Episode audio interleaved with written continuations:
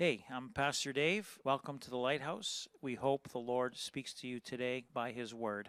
God bless. But uh, it is good that we are in the house of the Lord on a Sunday morning. And you are here this morning taking the Word of the Lord. I believe that uh, probably over the course of the summer, that uh, I'm going to be doing a bit of a series. I, it, has been put on my heart, and I'm recognizing uh, the things that are uh, being shared and shown and revealed to me by the Lord. And I just say, Thank you, Lord, for your, your speaking, not just to me, but to you. And the Lord would have you heed and to know who you are in Christ and the authority that you have, the, the, the authority that has been given to you, the position that has been given to you, the ministry that has been given to each and every one of us as followers of Jesus Christ. And so today, I guess it's may, probably a, a bit of an introduction uh, to this series. And it's around this chapter of Revelation, chapter 1, verses 4 to 7. If I could read that. It says, John to the seven churches, churches which are in Asia. And that's including, at this point in time, that messages, these messages are to us as well. These were seven churches. John is writing, it's around 90 AD. We're talking almost 60 years after the death and resurrection of Jesus Christ. And John had a revelation of Jesus. That's why it's called Revelation. The book of Revelation is the revelation that John, the disciple of Jesus, the last disciple living that, that was with Jesus during the three and a half years of his ministry, and he was on the Isle of Patmos. It was a prisoner, political prisoner, um, a prisoner island. I guess something like uh, Australia was originally. Anybody from Australia was a, was where the prisoners were sent to Australia. To at that time, they were sent to this island in the Mediterranean, the Isle of Patmos. And uh, it, it is there that John received the revelation of Jesus Christ. And as we read that entire book, it's also prophetic because uh, only chapters 1 to 3 have happened so far. Chapters 4 through 22 are yet to come. So if you ever want to have some, some good reading, uh, read Revelation. Says, To the seven churches which are in Asia, grace to you and peace from him who is, and who was, and who is to come.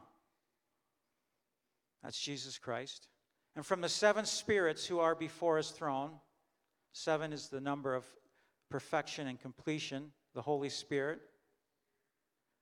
And from Jesus Christ, the faithful witness, the firstborn from the dead and the ruler over the kings of the earth. Sorry, the one who is and who was and is to come, reference to the Father. And here we have reference to Jesus Christ. To him who loved us and washed us from our sins in his own blood, and has made us kings and priests to his God and Father, to him be glory and dominion forever and ever. Amen. We've been made to be kings, of pre- eh, kings and priests to his God and Father, and to him be glory and dominion forever and ever. Amen. Kings and priests. I've spoken on this. In fact, we had a, an entire year, probably seven or eight years ago, that w- was about being kings and priests. Our choices to finish well, to finish the race well. Because verse 7 of Revelation 1 says, Behold, he is coming with clouds, and every eye will see him, even they who pierced him, and all the tribes of the earth will mourn because of him. Even so, amen. Jesus has not come back yet.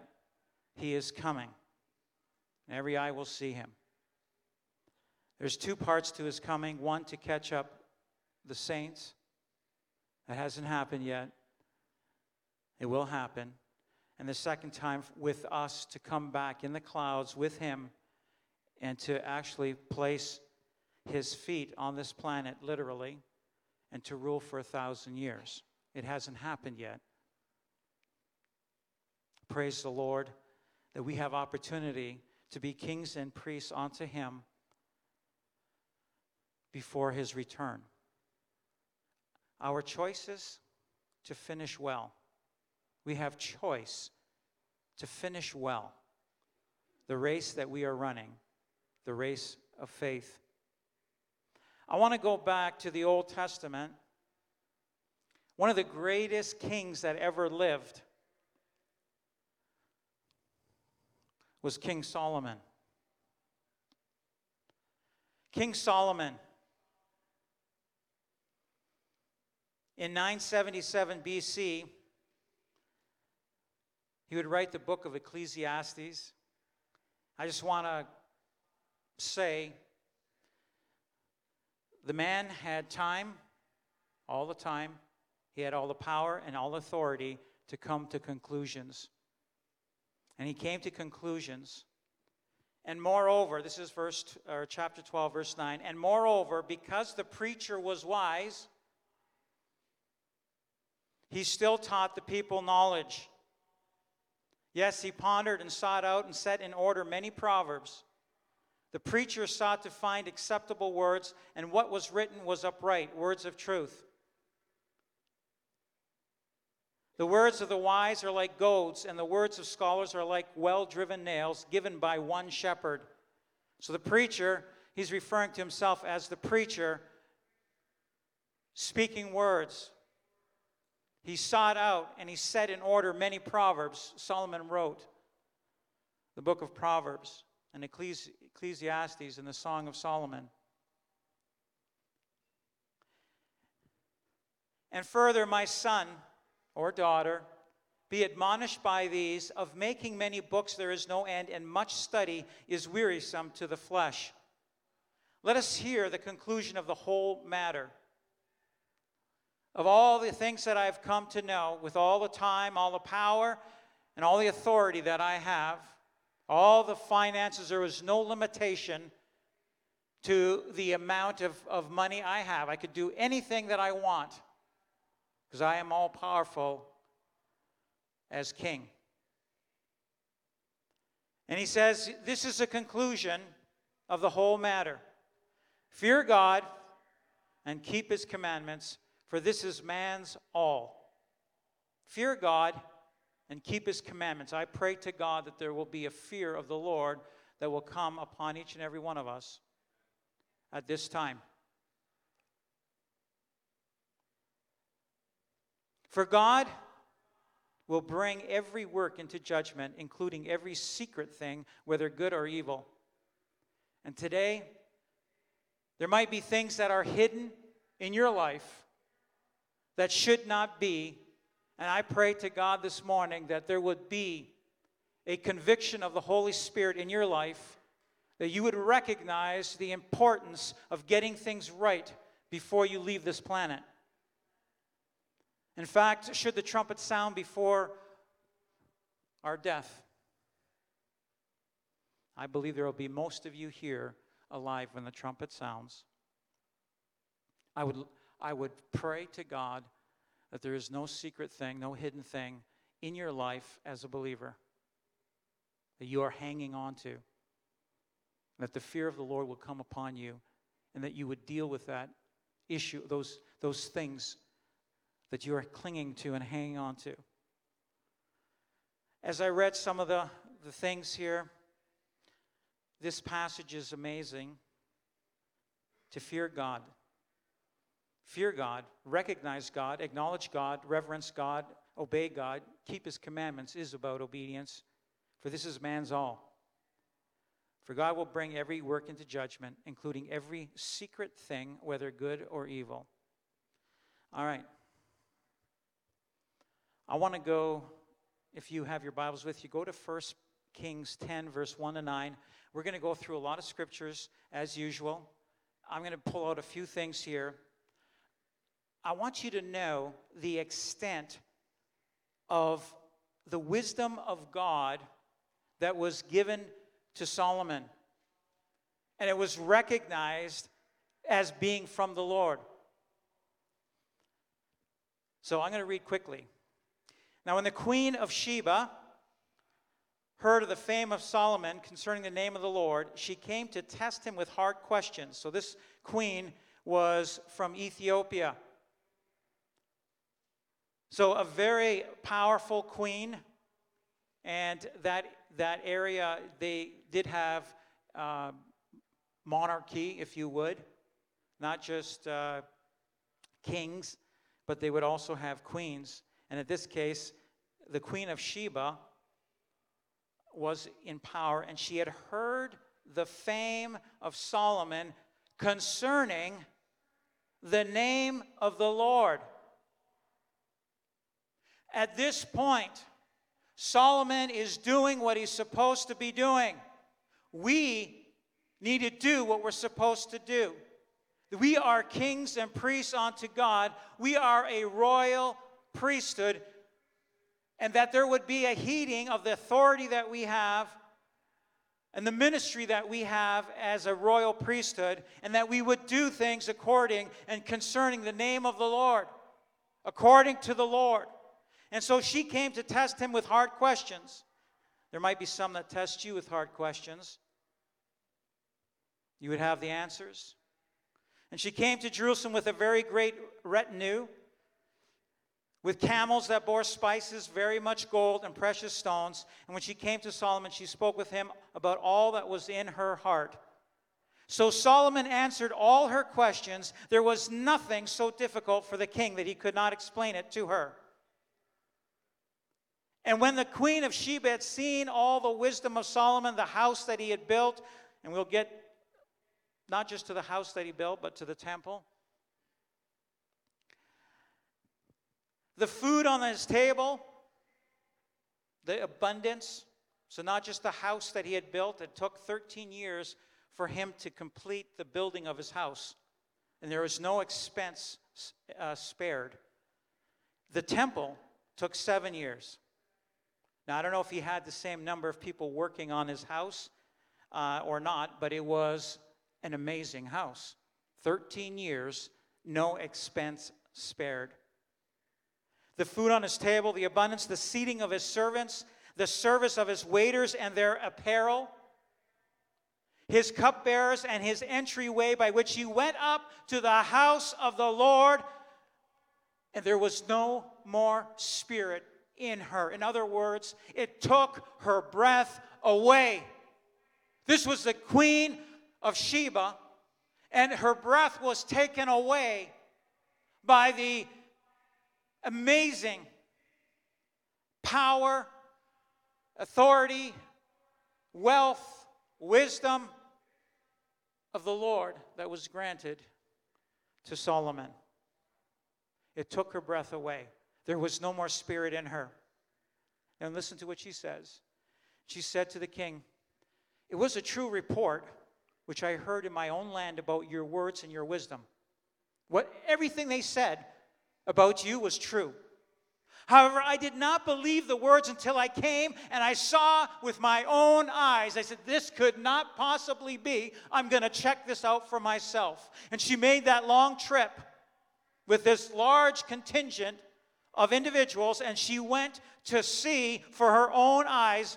And indeed, the half was not told me.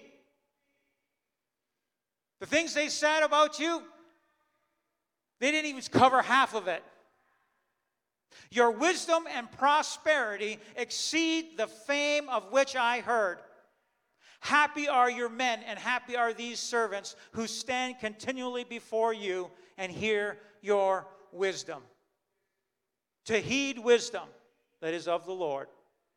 And then there's an acknowledgement of this queen. She says, Blessed be the Lord your God who delighted in you, setting you on the throne of Israel, because the Lord has loved Israel forever. Therefore, he made you king to do justice and righteousness.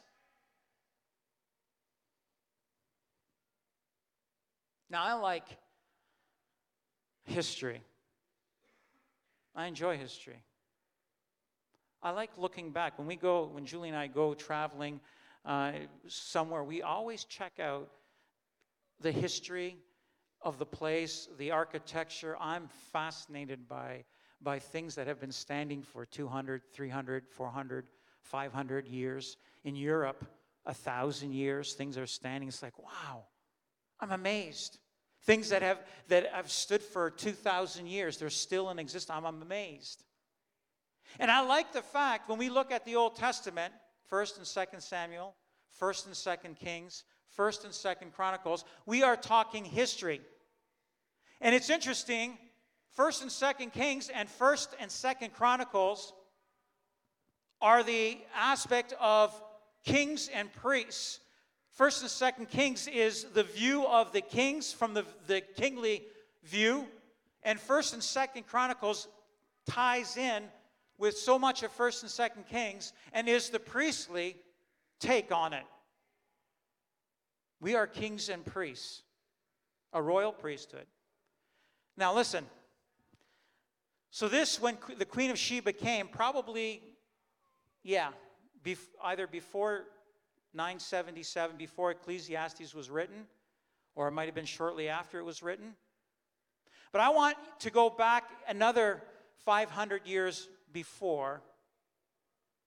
And this is what Moses gave instruction when you have kings, which would not happen for almost four, 450 years after he spoke. He says, When you have kings, listen up.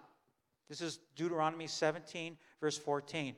Now, once again, you say, well, does this apply to me? We'll see. We are also kings and priests unto God. So, there's an application of the Word of God, even Old Testament, and we'll tie it with New Testament. There is stuff that we need to heed in our lives.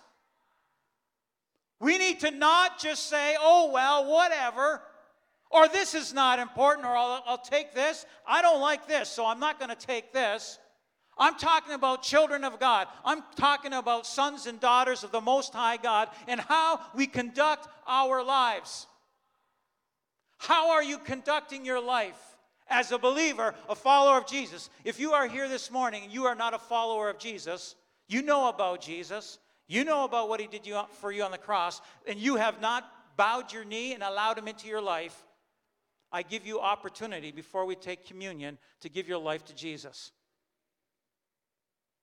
Maybe you've strayed away and you need to come back. Maybe there is something in your life that happened decades ago that you need to come back to Jesus. And I'm telling you, you need to do that because we are running out of time. How much time do we have left? I don't know. But I'm telling you right now, this is weighing so heavily on my heart that I did not even want to preach this today. I did not want to speak this today saying, Lord, it's a long weekend. People don't want to have a heavy message.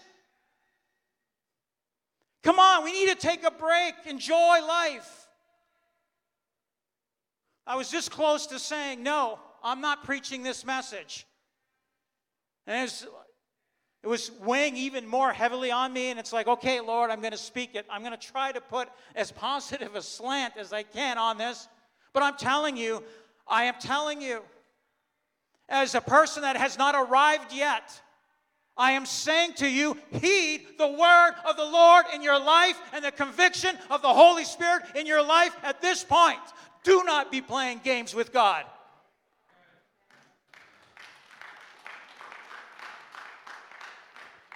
Five hundred years before, almost 500 years, Deuteronomy chapter 17 from verse 14, I'll read it quickly. When you come to the land which the Lord your God has given you, so they haven't arrived yet. In fact, Moses never made it into the promised land. When you come to the land which the Lord your God has given you and possess it and dwell in it and say, I will set a king over me like all the nations that are, are, are around me. Let's have a king. For 400 years, they didn't have kings, they had judges. No king. So this is prophetic. So if you set a king over you, like all the nations that are around me, you shall surely set a king over you whom the Lord your God chooses. Not your choice, the one that God chooses. One from among your brethren you shall set as king over you. You may not set a foreigner over you who is not your brother, but he shall, listen, but he shall not multiply horses for himself, nor cause the people to return to Egypt to multiply horses for the Lord has said to you, You shall not return that way again. Neither shall he, the king, multiply wives for himself, lest his heart turn away, nor shall he greatly multiply silver and gold for himself. Do you got that? All right.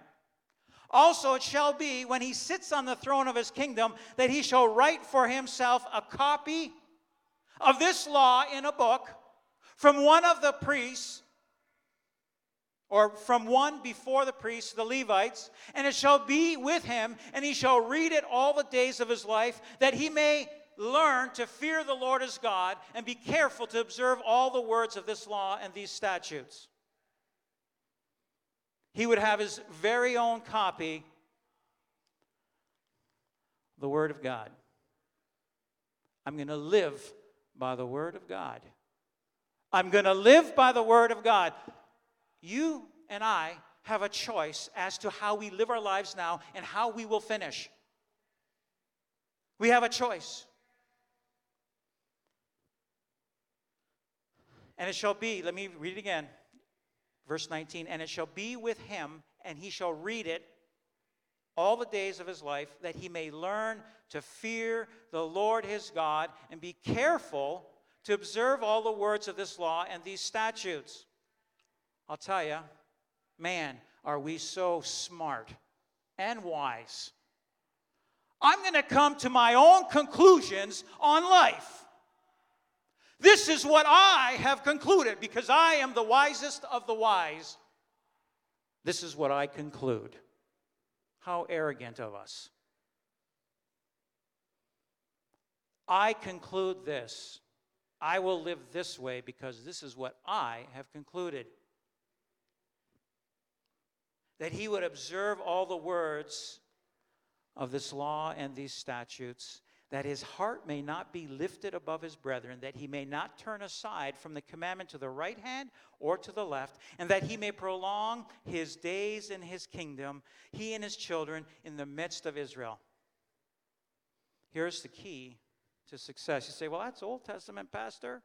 We're not in the Old Testament anymore. I'll tell you right now. Jesus said, John 14, verse 15, he says, If you love me, keep my commandments. There's more commandments in the New Testament than there are in the Old. There's over a thousand uh, commandments in the New Testament, everyone for our benefit, everyone for abundance, everyone for blessing, everyone for protection. Every single one of them is for our good. Man, I want to heed the word of God. I'm talking as a believer. I'm not talking for salvation's sake. You're already saved. If you are,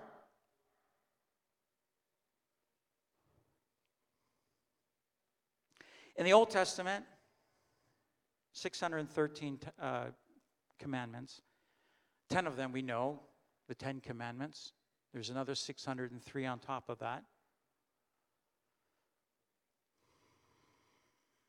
To prolong his days in his kingdom, he and his children in the midst of Israel, it will, who we are as children of God, will impact even our, our children. In the end, they have their own way to go.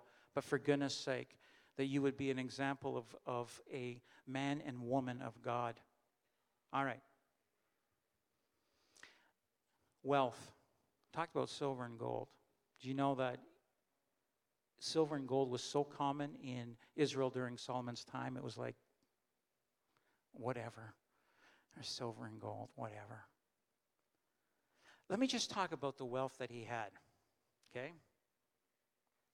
The temple, I'm just going to talk about the temple, all right? Took seven years to build. And back in 1925, the Illinois Society of Architects took all the, the instructions on the building of the temple, the tens of thousands that were employed over that course of seven years, literally, there was like 130,000 that were employed for seven years. Can you imagine the cost? And so they estimated the cost of the temple, the material, the construction, all the articles associated, associated with the functioning of the temple that were put into place, the fashioning and forming and, and the, the materials used, all of it. And in today's, or in their, at their time, 1925, the estimation of the total cost, according to the modern prices of 1925, the Illinois Society of Architects, calculating everything, calculated it would cost in 1925 money 87 billion dollars 87 billion dollars and there was no lack. It was all paid for. 87 billion dollars by one man or what he had accumulated the wealth that he had. You might say well what does that translate to in today's money? And so I went, and it's amazing what you can ask Siri or whatever, and immediately came up with the translation of 1925 to today's current state of inflation. There's $1 in 1925 is worth $17.38 today, according to the inflation calculator. 17, $1 to 17 dollars and 38 cents. So 87 billion times 17.38 works out to 1.512 trillion dollars. Trillion. It cost 1.512 trillion dollars just to build the temple. Now you tell me it, this makes the richest man and the richest men of, of this planet look like paupers. This is just for the temple.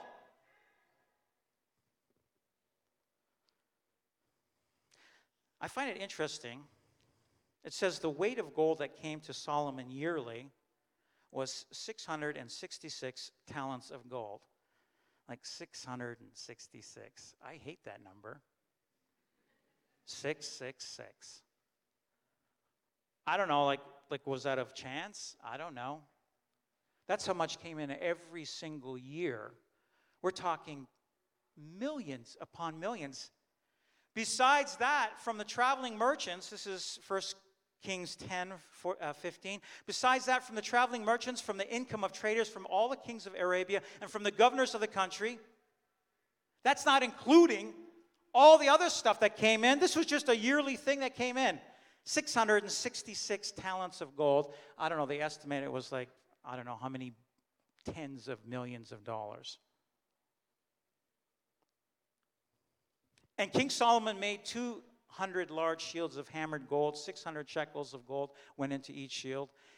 He also made, we're talking shields of gold, where one ounce of gold is worth like, what, $1,800 right now? just one ounce of gold, a tiny little piece. Well, he had entire shields made out of gold. We're talking things that weighed who knows how much. They were made out of pure gold, 200 of them, hammered gold. 600 shekels of gold went to each shield. He also made 300 shields of hammered gold. Three minas of gold went to, into each shield. He, the king put them into the house of the forest of Lebanon. If you ever check out the house of the forest of Lebanon, it had three rows of pillars it, it's, it's amazing, the construction. I, I went and, and, and looked at some of the uh, uh, people that have tried to visualize and put this in how it could have possibly looked. Check out the house of the forest of Lebanon. Moreover, the king made a great throne of ivory and overlaid it with pure gold.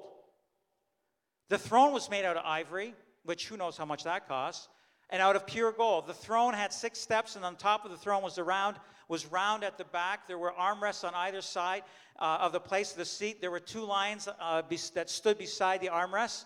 And there were 12 lines that stood there, one on each side of the six steps. So on each side of the steps were these, these huge lions. So the steps must have been, you know, something like this, where you, you have a, a big, an area for the, this big lion on each side to, to, to be on, and then you'd have another step up, and there'd be another line there and another line there. And, and so it'd be a long step, I would assume, leading to his throne.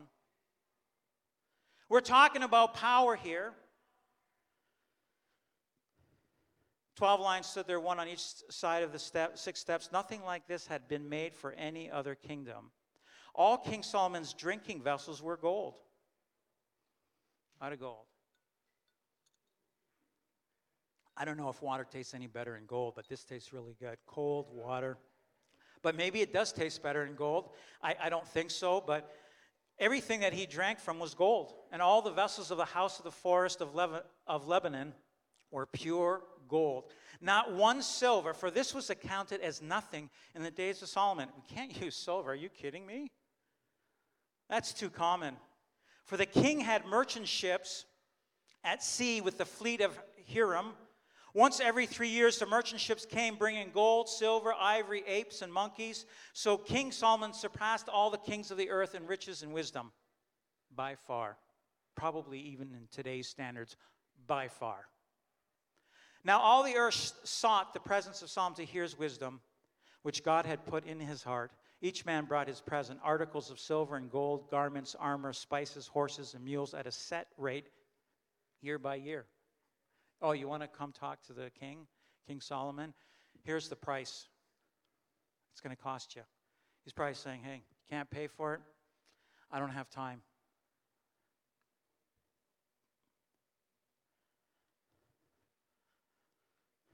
We already heard. Neither shall he multiply wives for himself, lest his heart turn away, and nor shall he greatly multiply silver and gold for himself.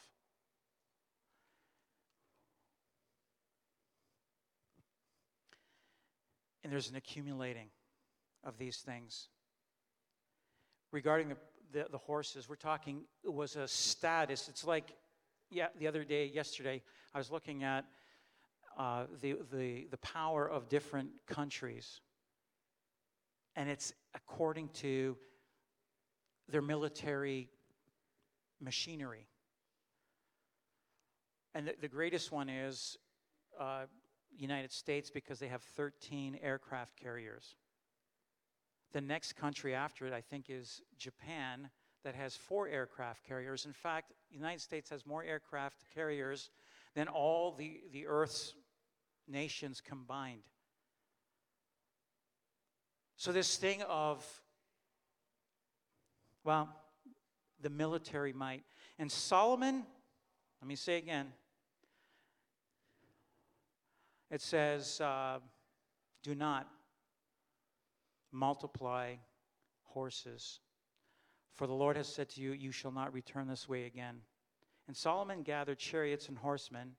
He had 1,400 chariots and 12,000 horsemen, whom he stationed in the chariot cities and with the king at Jerusalem. Now, I read one of the kings from Ethiopia came, this is decades later, came. They had a million men, one army, a million men coming, and they had 300 chariots. This Solomon had, and that was a mighty force a million men and 300 chariots. Because what a chariot could do is just running through people being just cut up with the blades and whatever that were on the wheels and fashion. They just run through and chop up and make a hole through so the army is divided and they can come in. We're talking strategy, we're talking war power. He had 1,400 chariots and 12,000 horsemen whom he stationed in chariot cities and with the king at Jerusalem. Strategic. The king made silver as common in Jerusalem as stones, and he made cedar trees as abundant as the sycamores which are in the lowland. Also, Solomon had horses imported from Egypt and Keveh, The king's merchants bought them in Keveh at the current price. Now, a chariot that was imported from Egypt cost 600 shekels of silver, and a horse 150. And thus, through their agents, they exported them to all the kings of the Hittites and the kings of Syria, as well as to Solomon. So, you wanted to get the latest military might, you would go to Egypt and you could buy them. Power. Two things now that Solomon's struggling with. Thirdly, women. This, as I read through 1 Corinthians or 1 Kings 11, I was, I'm grieved. It's like I'm reading about a man, and it's like, oh man, I hope, I hope you make it, you finish right. Don't start the race and then not finish right. I pray to God that Ecclesiastes, which was written in 977, and this is what 1 Kings 11 is, is probably about 958 or something like that, 20 years later, and I'm praying to God. I pray to God that Solomon made it. I pray to God that he made it. It's like, man, I, I want to meet this king. We don't have any mention. We don't know. As I read through 1 Kings 11, it's like, And we, let us not be so arrogant and wise and say, well, I've got it all figured out. That we would boast in the cross of Christ. Today we're having communion. That we would boast in the cross of Christ. That we would boast in who Jesus is. We would boast in the things of the Lord. We would stand on the Word of God. You can boast, you can stand on it, you can count on the Word of God. It is truth. No, no, no. I've got it figured out because I know everything. Listen, when you know the Word of God and you stand on the Word of God, you can come with boldness and confidence I am doing the word of the Lord. When anything else comes against you, I am doing the word of the Lord. I remember there was an attack on my father years ago. His character, whatever. He, he, he mentioned a, an interesting, he made an interesting comment. I stand behind the cross of Christ. My righteousness is like filthy rags, but I stand behind the cross of Christ, the finished work. So you can chop up my character and my whatever. Like I say, I've said this many times in the last little while. You look closely enough, you will find flaws and faults in me, but I stand behind the cross of Christ on his finished work. I haven't arrived yet. I still have a ways to go, and I will make it because I,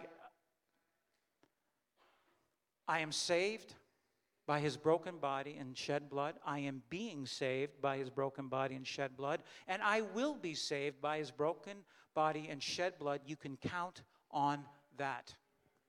Hallelujah. That's why we have the reminder every month we have communion, that your faith would not be in your own righteousness and your own wisdom and your own intellect, what you've come to conclusion on, but it would be in Jesus Christ and Him crucified. Hallelujah. So He's, the wealth is increasing, the power is increasing, and now the women. But King Solomon loved, this is 1 Kings 11.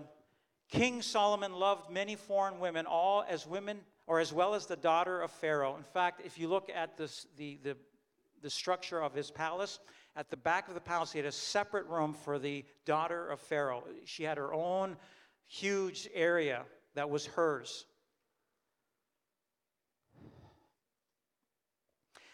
He also, many foreign women, women of the Moabites, the Ammonites, the Edomites, the Sidonians, Sidonians, sorry, uh, the Hittites, from the nations of whom the Lord had said to the children of Israel, You shall not intermarry with them, nor they with you. Surely they will turn away your hearts after their gods. And Solomon clung to these in love. And he had 700 wives, princesses, and 300 concubines. And his wives turned away his heart, for it was so when Solomon was old that his wives turned his heart after other gods, and his heart was not loyal to the Lord his God, as was the heart of his father David.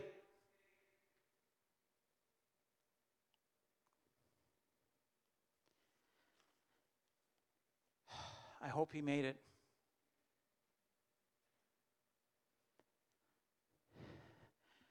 There were 33 kings, one queen, and nine kings. So a total of 34 and 9 is what, 43?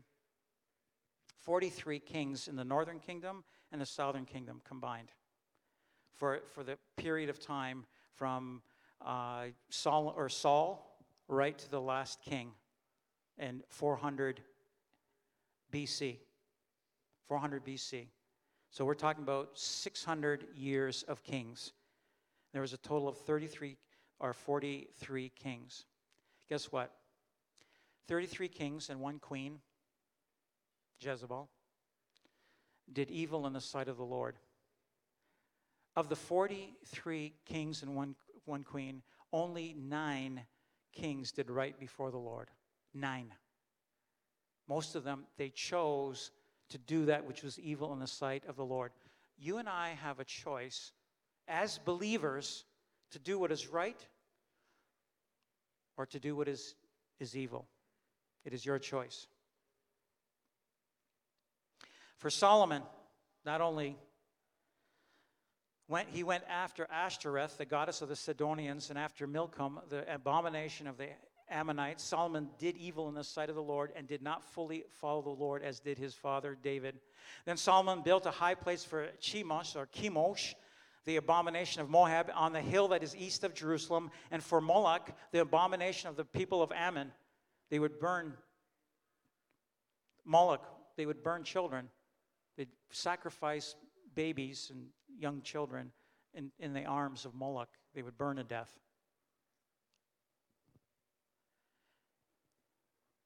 And he did likewise for all his foreign wives who burned incense and sacrificed to their gods. So the Lord became angry with Solomon because his heart had turned from the Lord God of Israel, who had appeared to him twice, and had commanded him concerning this thing that he should not go after other gods, but he did not keep what the Lord had commanded.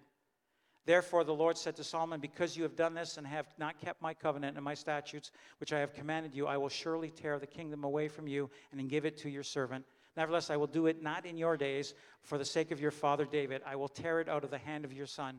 However, I will not tear away the whole kingdom. I will give you one tribe to your son for the sake of my servant David and for the sake of Jerusalem, which I have chosen.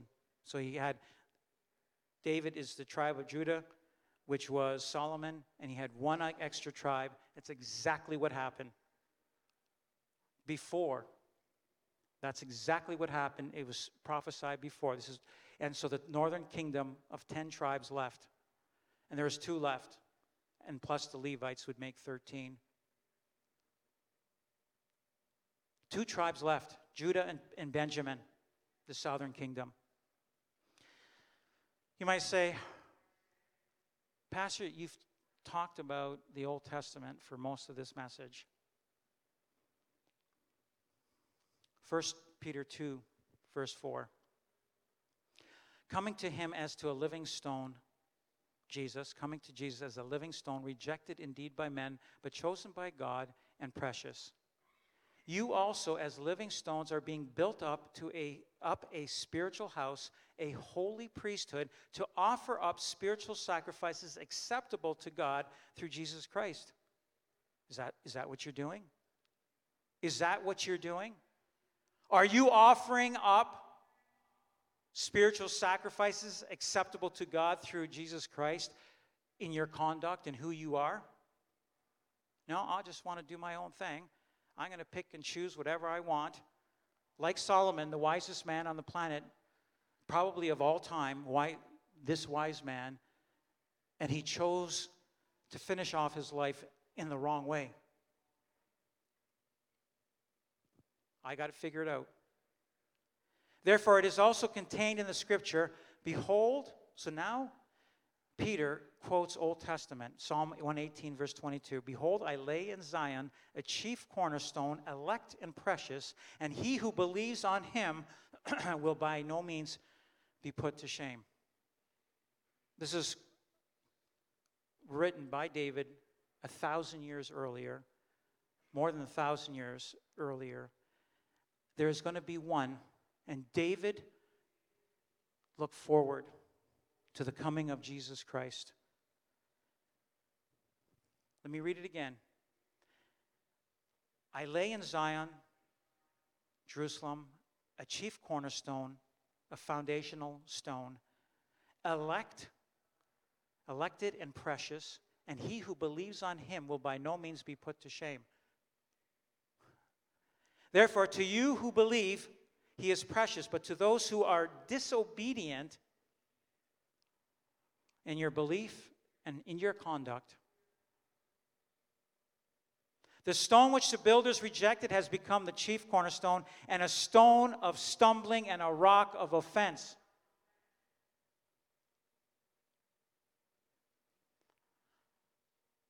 That's quoting from Isaiah 8, verse 14, who lived around 700 BC. And so Peter is quoting Old Testament, and the Lord, this is inspired by the Holy Spirit to write these things, to recognize that as we take communion, Jesus will be a stumbling block and a, and a rock of offense to you if you don't deal with the sin in your life and you don't deal with uh, this thing, this aspect of obedience. I'll tell you right now if the Lord comes back today I do not want a single one of you left behind. If the Lord comes back today, don't you be rolling your eyes at me. Don't you say, I don't want to hear this. As you grab a hold of it, you are say, you, you say, Thank you, Lord, for the word of the Lord that came on this day, because the trumpet sounded right after, and I was right with the Lord.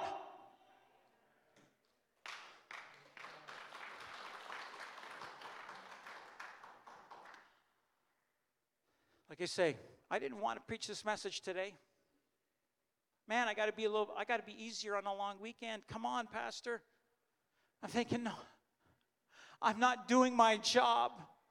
Or I shouldn't say job, that's not the right word. I am not doing what I've been called to do. I am not here to tickle your ears. I am here to prepare you to be a glorious church without spot or wrinkle.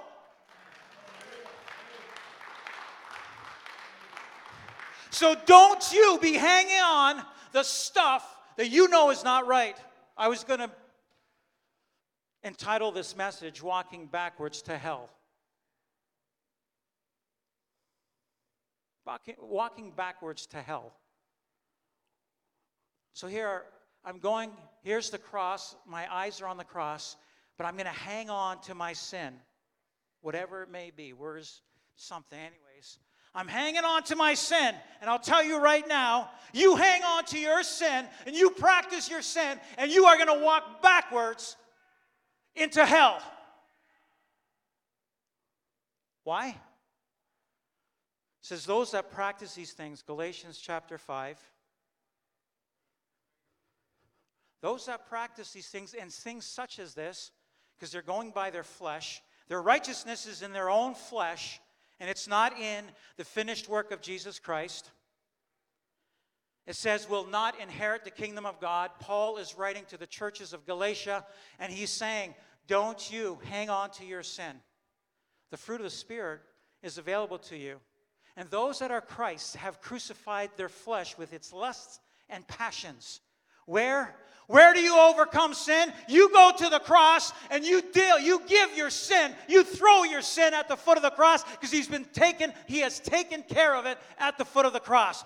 As you hang on to it, you will you will walk backwards. You can look at the cross all you want, and as you hang on to your sin, it'll drag you right to hell. You let go of your sin, you confess your sin, and you, you let go of it. Now, I'm not talking just sins of commission the things that we commit. I'm talking about sins of omission. It's not doing the things that we should. Man, to finish the race,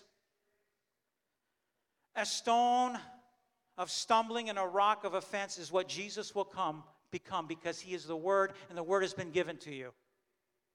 And if you don't heed it, he will cause you to stumble and be a, a rock of offense to you. Say, I, you know what? Here's what I've come to know. I can tell when people are moving away from the Lord because I see them less and less in the house of the Lord. They don't like coming to church. It's too hard. I can do everything else, but I'm not going to come to church. I don't want to hear the word of the Lord because it's, a, it's, it's an offense to you, it's a stumbling block. And you're tripping over even Christ who died for you. They stumble being disobedient to the word to which they also were appointed. The word was given, they said, No, I don't think so. But I love verse 9 that you would be this people but you are a chosen generation, a royal priesthood, a holy nation, his own special people, that you may proclaim the praises of him who called you out of darkness into his marvelous light, who once were not a people, but are now the people of God, who had not obtained mercy, but now have obtained mercy. If I could have the, the worship team just come up.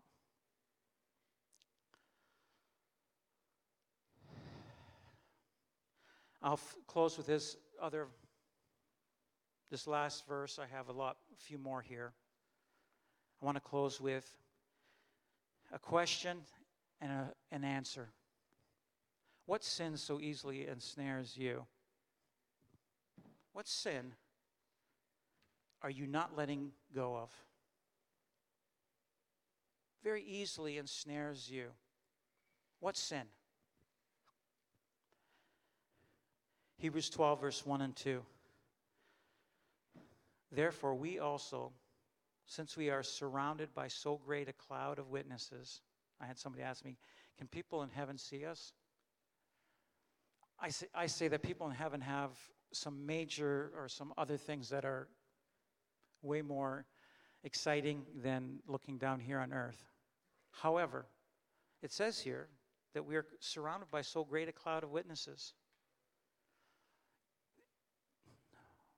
Uh. So even in the secret, there are witnesses? Oh, not good. I'm speaking to myself. The things that I might do in the secret, nobody else is seeing or watching or whatever, things in the past. Oh, Lord, let your blood take care of it. Let your blood take care of it.